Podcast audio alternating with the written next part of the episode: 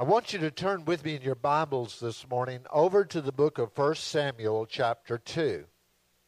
And I need to go ahead and warn you this morning that you might as well just put a marker there because I really feel a stirring in my heart for this series of meetings and for our time together on Sunday, Monday, Tuesday, and Wednesday that most, if not all, of what we're going to be doing together in these days and nights, it's all going to be based really on one verse of Scripture that we're going to come back to and then go in a different direction and come back to and go this way and come back to and go that way, come back to and go another way. God knows we may come back to and go out from this verse of Scripture. I don't know yet but it may be every meeting. I'm not sure, but we'll just see. But it's found in 1 Samuel chapter 2, and it's verse 30. And it's actually only a portion of verse 30. 1 Samuel chapter 2, verse 30. Therefore the Lord God of Israel said, I said indeed that your house and the house of your father would walk before me forever, but now says the Lord, underline that word now. Something is changing God had said something, God had planned something, God had orchestrated something, God had already instituted a plan. But all of a sudden, we come to that little three letter word, N O W, and that says there's an updated version coming to the plan and an adjustment is being made. A course correction is in the process of taking place. He said, But now, the Lord said, Far be it from me, for those who honor me, I will honor.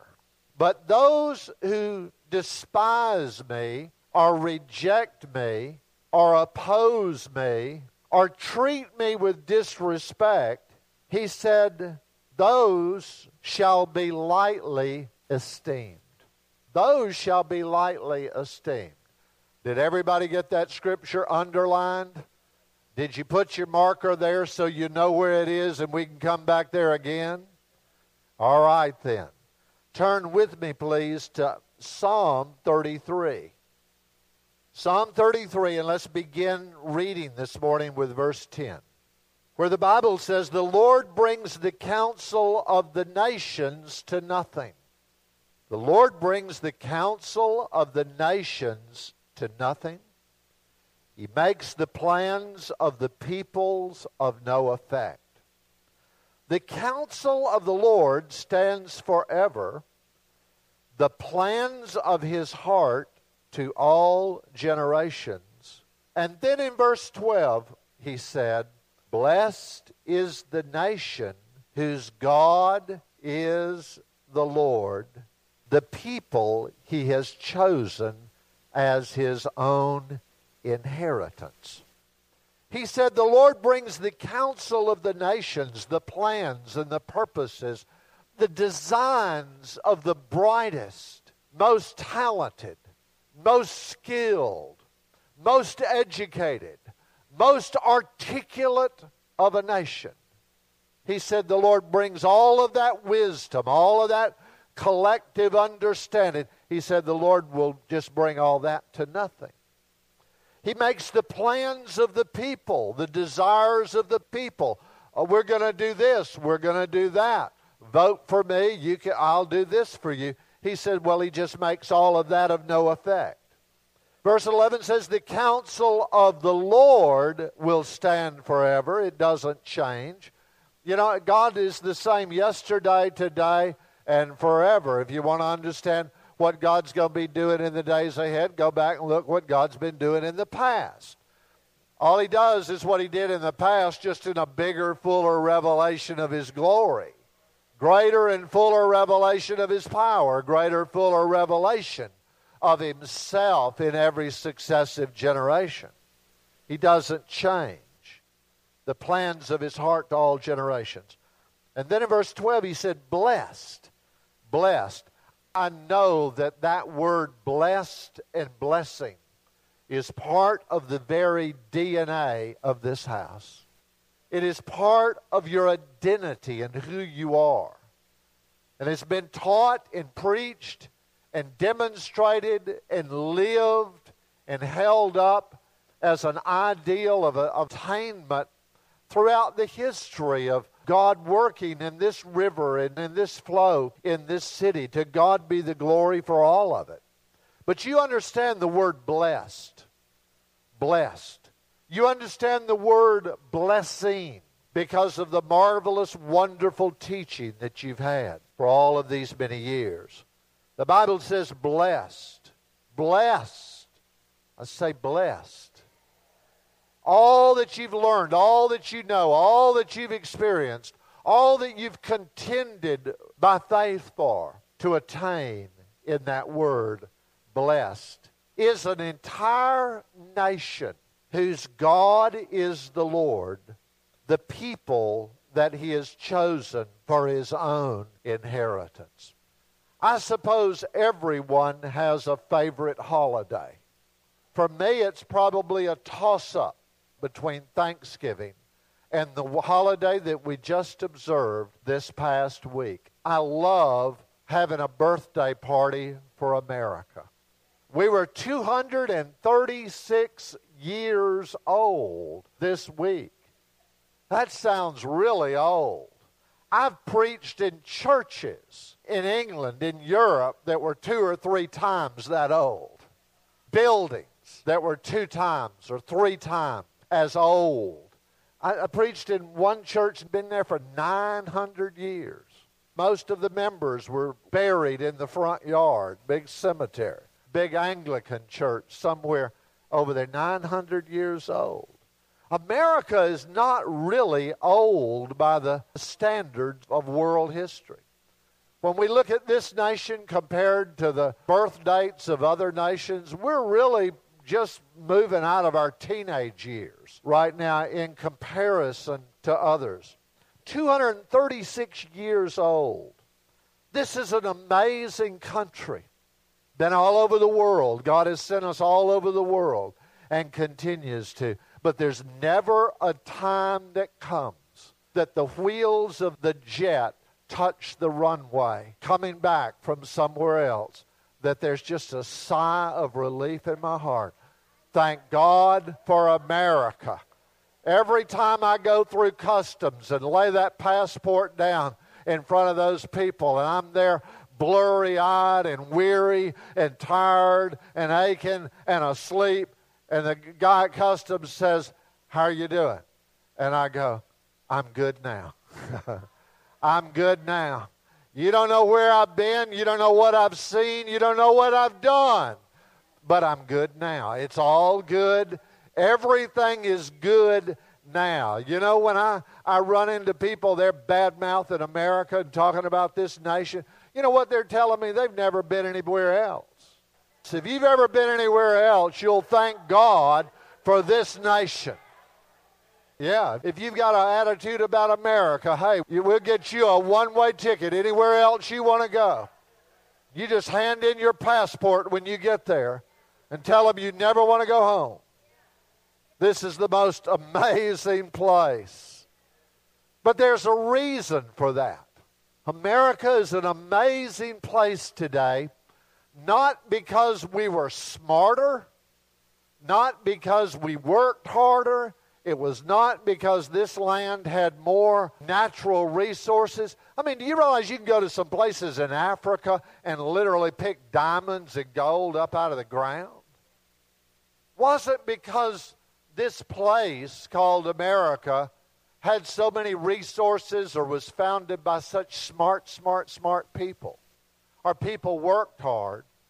Or we had a particular kind of government or so, so forth and so on? But there's a reason that America has always been the envy of the world and remains the envy of the world. I was in India in January, found a television and turned it on, and they were covering the American Republican presidential debates live from Tampa, Florida, on Indian television. I remember in a restaurant in Karachi, Pakistan, breaking the heart of a waiter there, when I told this guy that WWE wrestling was fake. I shouldn't have done it. It was like telling a 30 year old there was no Santa Claus. It was no, no, no, it's real, it's real. I said, no. I said, no, it's not real. I said, most of them live in Tampa. They own bars. They, they're in business together. It's a show. No. Go anywhere in the world. I mean, drive across the border and watch Canadian television. You know what's on Canadian television? You know what's on the BBC? The news of what happened today in America. The whole world watches our nation because of what we've been. Let me tell you a little bit about our history.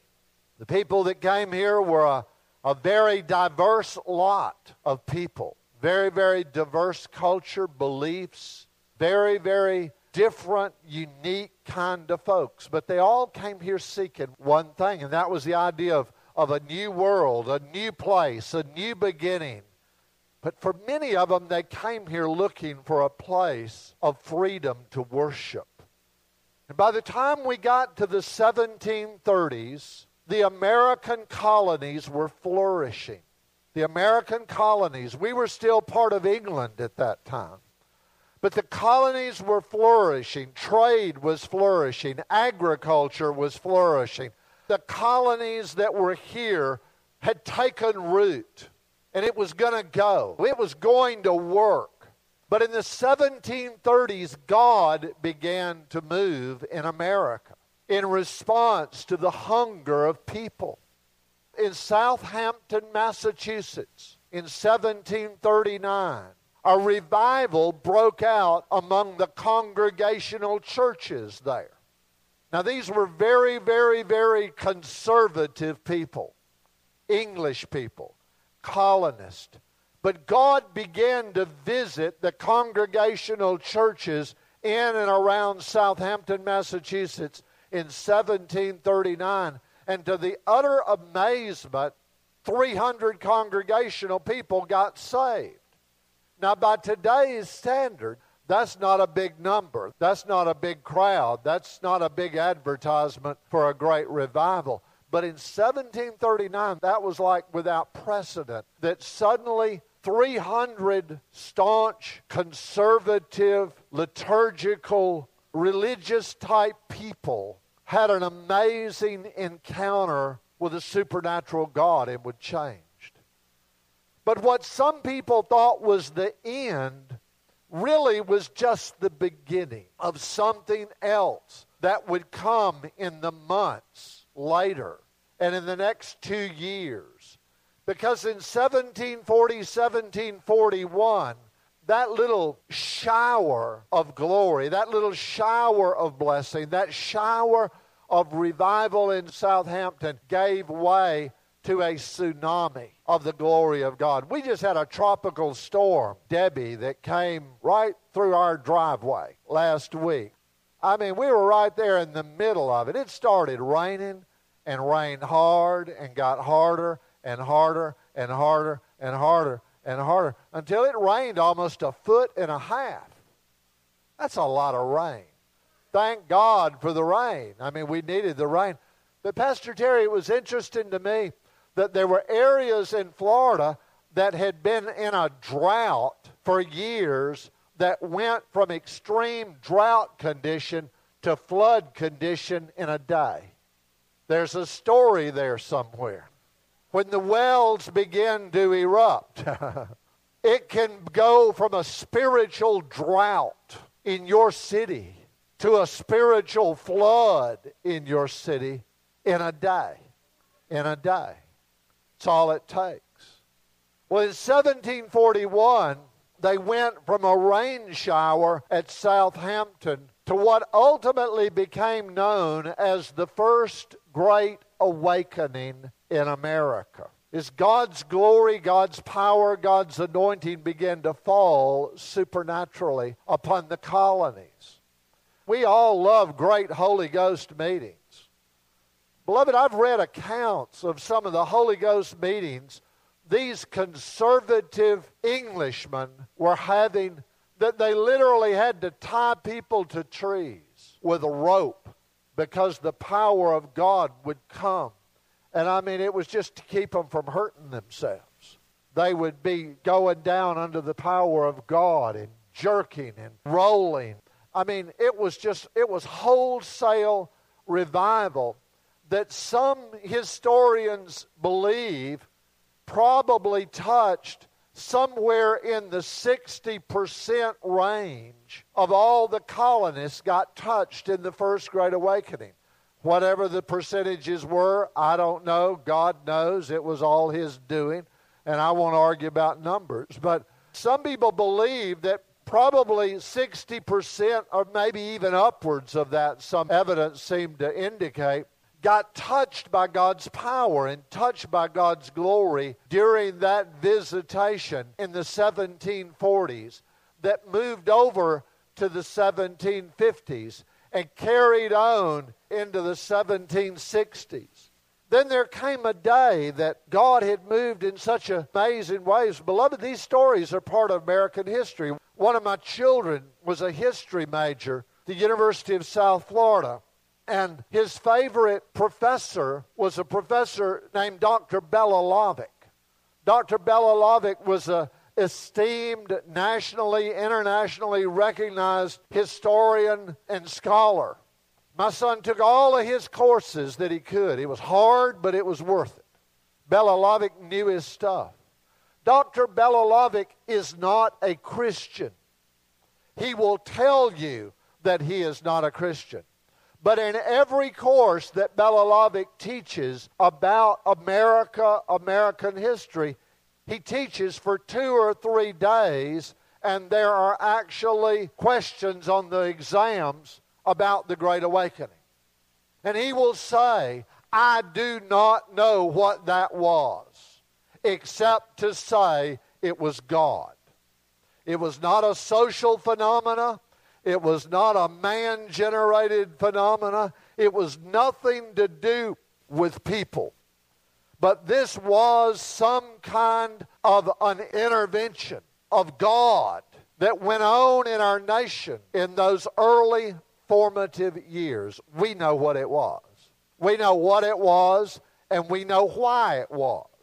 And we know what was in the heart and plan and counsel of God to do in those days.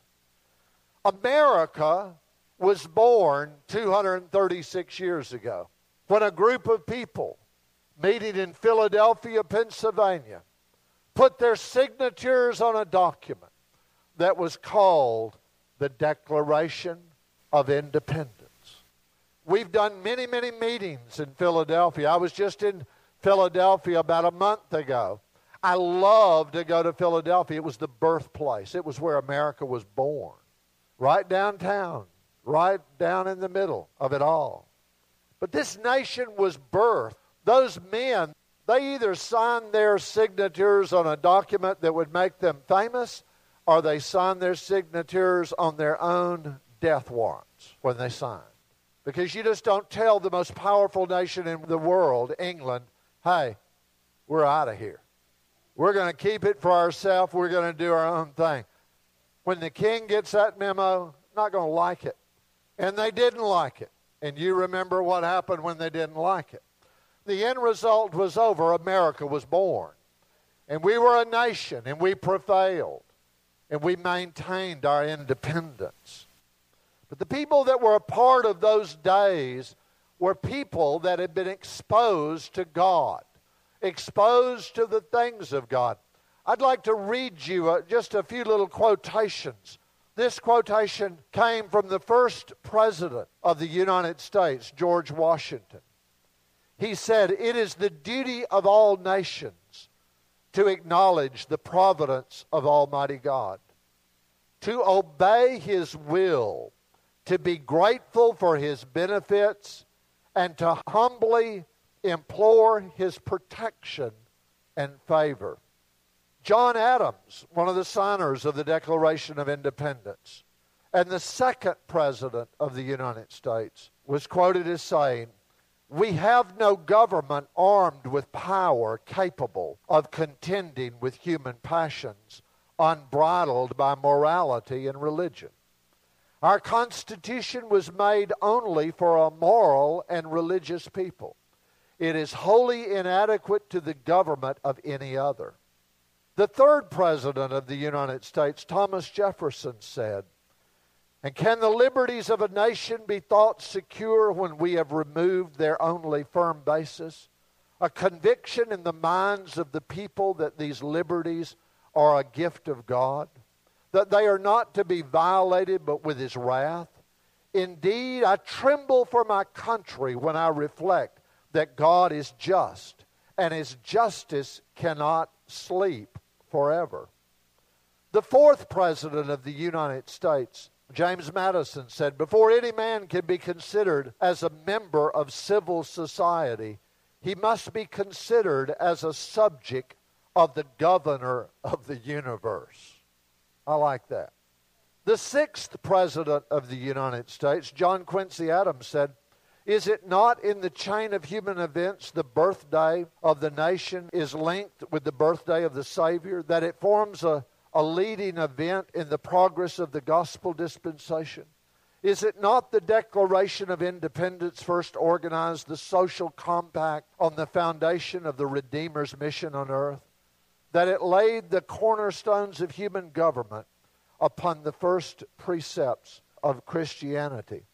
The United States Congress, 1853, in a Senate Judiciary report, said we are a Christian people. Not because the law demands it, not to gain exclusive benefits or avoid legal disabilities, but from choice in education and in a land universally Christian, what is to be expected, what is desired, but that we shall pay due regard to Christ. From the same committee, two years later. At the same time, the adoption of the Constitution and the amendments, the universal sentiment was this Christianity should be encouraged. In this age, there can be no substitute from Christianity. That was the religion of the founders, Congress said, of the Republic, and they expected it to remain the religion of their descendants. I was so interested to read a quotation from the student handbook at Harvard University. Every Harvard student got a student handbook. And this was part of the, the student handbook. Let every student at Harvard be plainly instructed and earnestly pressed to consider well the main end of his life and studies is to know God and Jesus Christ, which is eternal life. Therefore, to lay Christ in the bottom as the only foundation of all sound knowledge and learning and seeing the Lord only giveth wisdom, let every one seriously set himself by prayer in secret to seek it of him. Every one shall so exercise himself in the reading of the Scriptures twice a day that he shall be ready to give such an account of his proficiency therein. From Yale University. Yale University, the two most prestigious education in America from Yale University, Student Guidelines, 1787. All the scholars are required to live a religious and blameless life according to the rules of God's Word, diligently reading the Holy Scriptures, that fountain of divine light and truth, and constantly attending all the duties of religion. I remember some years ago actually doing meetings there in Connecticut, just a few miles from Yale University. The pastor took me to Yale, and we went to the chapel. I remember it so well, just the hard, cold granite stone floor there in the chapel, and the balcony, and it was all wood frame construction. Hollow today, void today. But it was in that very building that every student of Yale came for church, and God was worshiped, and the Bible was preached in these days. Interestingly enough, I want to read to you this morning just a few, not all, of the preambles to state constitutions. Not many people know that in every one of the 50 states of America, God is mentioned in the preamble of their state constitution. Every one. Alabama's Constitution, 1901. We, the people of the state of Alabama, invoking the favor and guidance of Almighty God, do ordain and establish the following Constitution. Alaska, 1956. We, the people of Alaska, grateful to God and to those who founded our nation and pioneered this great land. Arizona in 1911. We, the people of the state of Arizona, grateful to Almighty God for our liberties, do ordain this Constitution. Arkansas, we, the people of the state of Arkansas, grateful to Almighty God for His goodness and for the privilege of choosing our own form of government. We, the people of the state of California, grateful to Almighty God for His blessings and His freedom.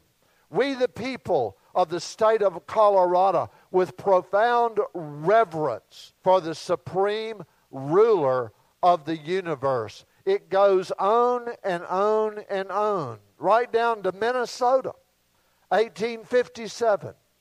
We, the people of the state of Minnesota, grateful to God for our civil and religious liberty and desire to perpetuate its blessings. It's in your state constitution. If you emptied out all the money in every bank in this city tomorrow morning, if you took every $1 bill, every penny, every nickel, every dime, every quarter, if you went and took every $1, $5, $10, $20, $50, $100 bill in every bank in Minneapolis, put it all over here at the football stadium, and started going through them one at a time, examine. Not one piece of money would you find that did not have these words In God we trust. Not one of them. In God we trust. In God, it's all there. It's all there. Psalm 33, we read it already. It said, Blessed is the nation. Blessed is the nation whose God is the Lord. The reason behind America's greatness, the reason for America being the envy of the rest of the world, the leader of the world in every category, my brothers and sisters, it was not because of our smarts, our work, our climate, our resources. It was the blessing of Almighty God that has rested upon this nation from before its beginning. To the people that came here to settle, to the revival in Southampton, to the Great Awakening of the 1740s, and the impact it had upon us as a nation and as a society that was reflected in our laws and in our national awareness of, of who we were and what we were all about as a people. As a people. Would you turn with me, please, to Malachi chapter 1? In Malachi chapter 1, verse 6, God is speaking to Israel, but I believe at the same time, God is speaking to people. He's speaking to the church. He's speaking to the wells. He's speaking to America. And he said in verse 6, he said, A son honors his father, and a servant his master. If then I am the father, where is my honor? And if I am a master, where is my reverence? Beloved, in our time together, I just feel a real stirring in my heart for this visit to Minneapolis. That we're going to be looking at, God willing, a theme that runs all the way through the Bible and all the way through recorded human history. And that is God likes honor. He likes honor. I don't understand it all. One day we will understand. But God prizes honor. He cherishes honor.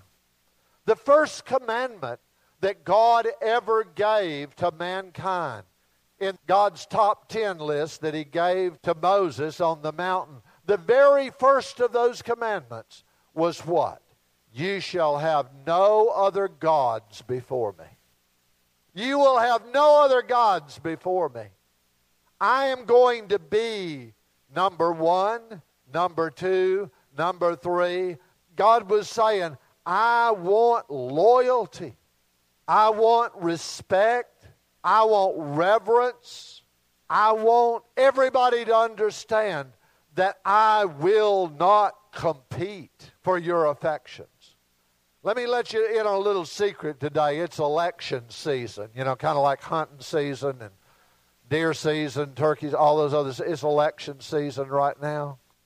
I want you to understand something very clearly. God's not running this time. And He didn't run last time. And He didn't run in the election before that one, nor the one before that, nor the one before that, and not before that either. God is not running he's already gotten elected. He doesn't need a job. And everything he's ever said, he meant, and everything he's ever promised, it was all good. And everything that he ever set in motion, it's all still in motion. But one of the things that God so desires is honor. It's part of his DNA. He wants to be honored, he wants to be reverenced, he wants to be respected. Those writings that I quoted from today were penned by people that understood the principle of honor. Those state preambles to the Constitution were penned by people that understood the principle of honor and reverence. Those people that were responsible for putting that little piece on your money understood in God we trust when all the media comes and all the TV cameras come and all the newspapers come and they sit with bated breath before the nine judges of the United States Supreme Court in Washington as they sit on that prestigious court, blazoned on the walls of the Supreme Court are those words, In God we trust. It's on the walls of the courthouses the State House of Minnesota.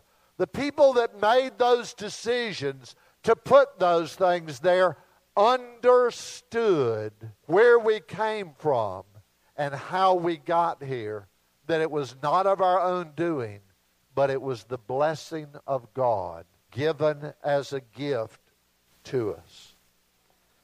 Beloved, I love America, but I want you to look at it today. And I want you to see it today. And you do, and you understand. And we don't have to belabor that point. We don't have to make a big thing. Everybody here understands. Everybody here understands very, very clearly the place we're in and the place that seems to be bombarding us, that everybody says we need to go to, that bombards us day and night in our media, in our art, in everything that we read, everything we see, the values that are being propagated and put upon people in America today are not the values and are not the foundation stones that we began to build on 236 plus years ago. And that's the issue. I mean, we're in a place today of it's election season. If you turn on your television longer than five minutes, and I'm guessing by the end of October, if you turn it on longer than five seconds, somebody's going to be on there and they're going to be promising you things, saying things. If you'll vote for me next Tuesday, I will take us back to the place we were when God blessed us. That's what this election is about. Is people promising us that they will take us back to a place of blessing. But, beloved, I don't want to break anybody's balloon this morning, but I want you to understand that there's no political party, there's no candidate, there's no political ideology that can take us back to the place of blessing again. I get amused sometimes when I, I listen to the politicians and everything they promise, everything they tell us. I have a different perspective, I suppose, from a lot of folks. You know, when I hear that all we need to do to get America on its feet again is get rid of government regulation, get rid of taxes, and encourage entrepreneurship and small business. That's going to fix everything. Honey, I just came from a place called India where they don't have any tax, where they don't have any government, where they have no rules, they have no regulation, and everybody has a business. Working 12, 14 hours a day, seven days a week, trying to survive. Beloved, what we have today in America that makes it so special is blessing. It's blessing. And politicians and political parties will not bring the blessing of God on our nation again. That's our job. That's the church's job. And it's all about the issue of honor. The condition of a nation as a people, as a culture, as a society will always be a reflection of the condition of the church of that nation. We are the salt. We are the light. We are the little rudder on the back of the ship that turns the big supertanker. It's always about the church. That scripture that Pastor Terry read this morning, I've preached on it hundreds and hundreds and hundreds and hundreds of times. If my people who are called by my name will humble themselves and pray and seek my face and do what? Turn. Turn from their wicked ways. Why do we turn from our wicked ways? Because of honor. It's all over the issue of honor. God said, Then will I hear from heaven I will forgive their sin and I will heal their land. I will heal it. I will heal it. I will bless it. I will cause it to flourish. I will cause it to be repaired. I will cause it to begin to get well. I will cause things to change socially, politically, economically, culturally. I can turn it if my people will begin to honor me. Honor me. Honor me. You're going to hear that word a lot if you come. I'm convinced in my heart. Pastor Terry, it's like burning inside of me. And it just won't go away. This issue of honor in the church. God's not impressed with big programs. He's not impressed with talent. He's not impressed with budgets and staff. He's not impressed with it. What does impress him is honor. People in humility and reverence and respect who long to honor him because of who he is. Those people that God used to found this nation, were they all perfect? No. Did some of them have flaws? Of course. But these were people, these were men that had a fundamental understanding of who Almighty God is and that He's worthy of honor. He's worthy of respect. I was amazed this week at the announcement, I guess, of the discovery of what they call Higgs boson. How many have kind of been following that?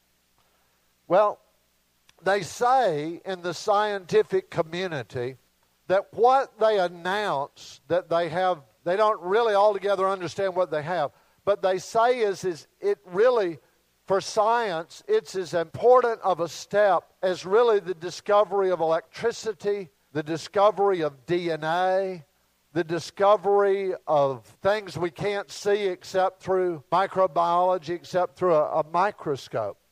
It was first hypothesized by a man by the name of Higgs. He's up in his 90s now. But he had a theory. And he said there's something out there that holds everything together. There has to be something that holds stuff together.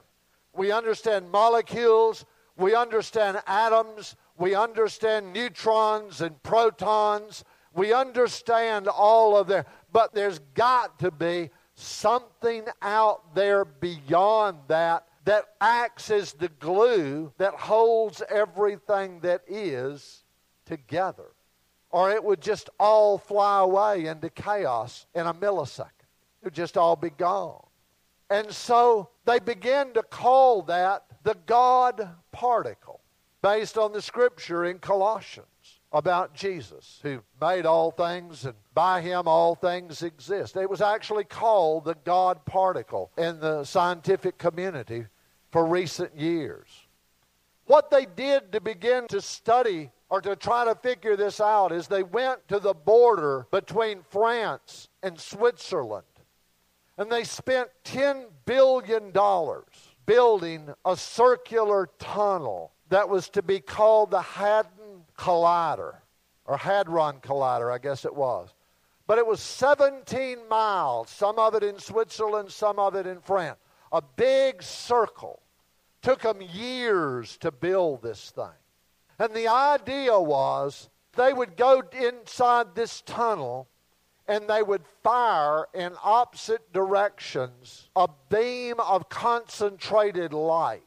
Light traveling at 186,262 miles a second. That way and this way, and that beam of light was going to follow its way around that 17 mile. I mean, how long did that take? And wherever it collided, they wanted to understand what would happen. We were actually in England a couple of years ago when they had completed this thing and they were about to test it for the very first time. It was all on English television.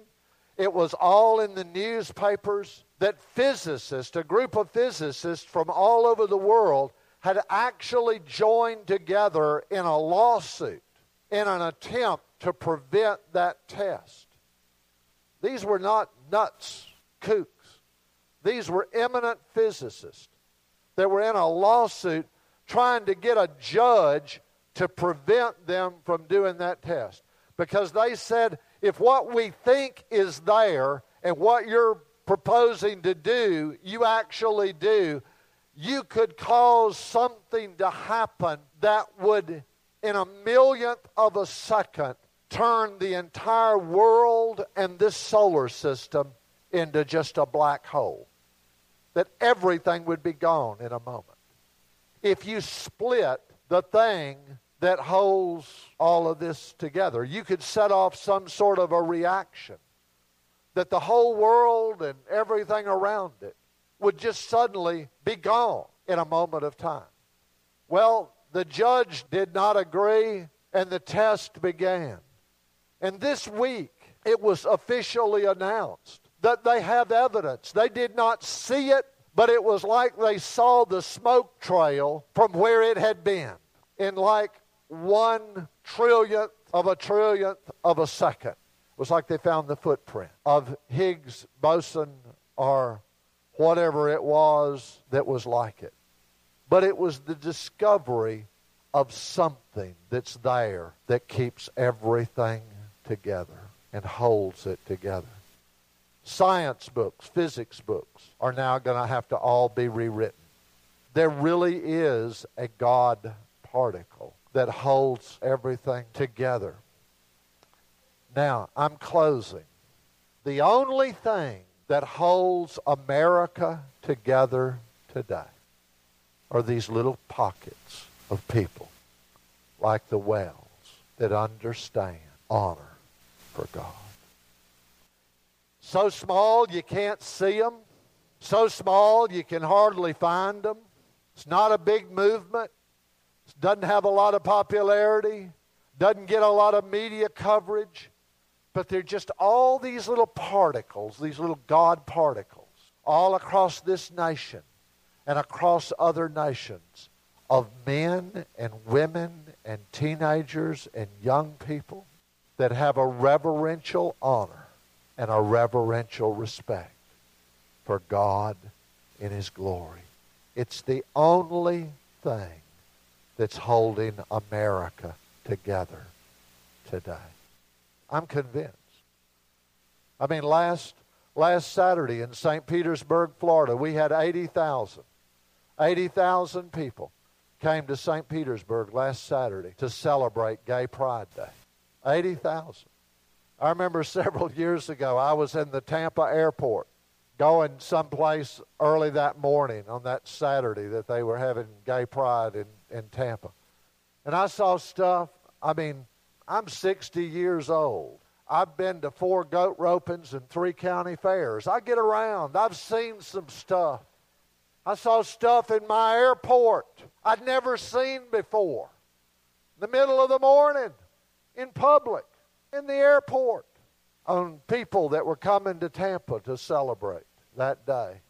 Beloved, I'm telling you, the only thing that holds it together today are pockets of men and women and churches, most of them very, very, very small that you really can't see very with a lot of high visibility. That because they love God, but they understand honor and reverence and respect, they are now the glue, the only glue. The Republicans will not fix America. The Democrats will not fix America. I mean, I really don't care what your political persuasion is today. I believe that they're honest people for the most part, and they're sincere people for the most part, and for the most part, they believe the message that they teach. But the message of reality is just simply blessed is the nation whose God is the Lord because of honor. We're going to be talking a lot about honor. A lot about honor. Don't be upset that you're small right now. We were in a meeting week before last with John Kilpatrick and Nathan Morris from the revival down in Alabama that God is using. John Kilpatrick made this statement. He said, God showed me. He said, there's coming a day very, very soon. He said that people are literally going to begin running, running to churches where God's presence. They're going to empty out everything like somebody pulled the fire alarm running, looking for places. The wells is one of those places. Because God is honored here. He's valued here. You may be little bitty. All these places that God is using now, like Higgs Boson, they don't have a lot of visibility. But they are the glue. They are the glue that's keeping it all together. And those are the places that are going to bring the glory and the anointing and the revival that God wants to bring.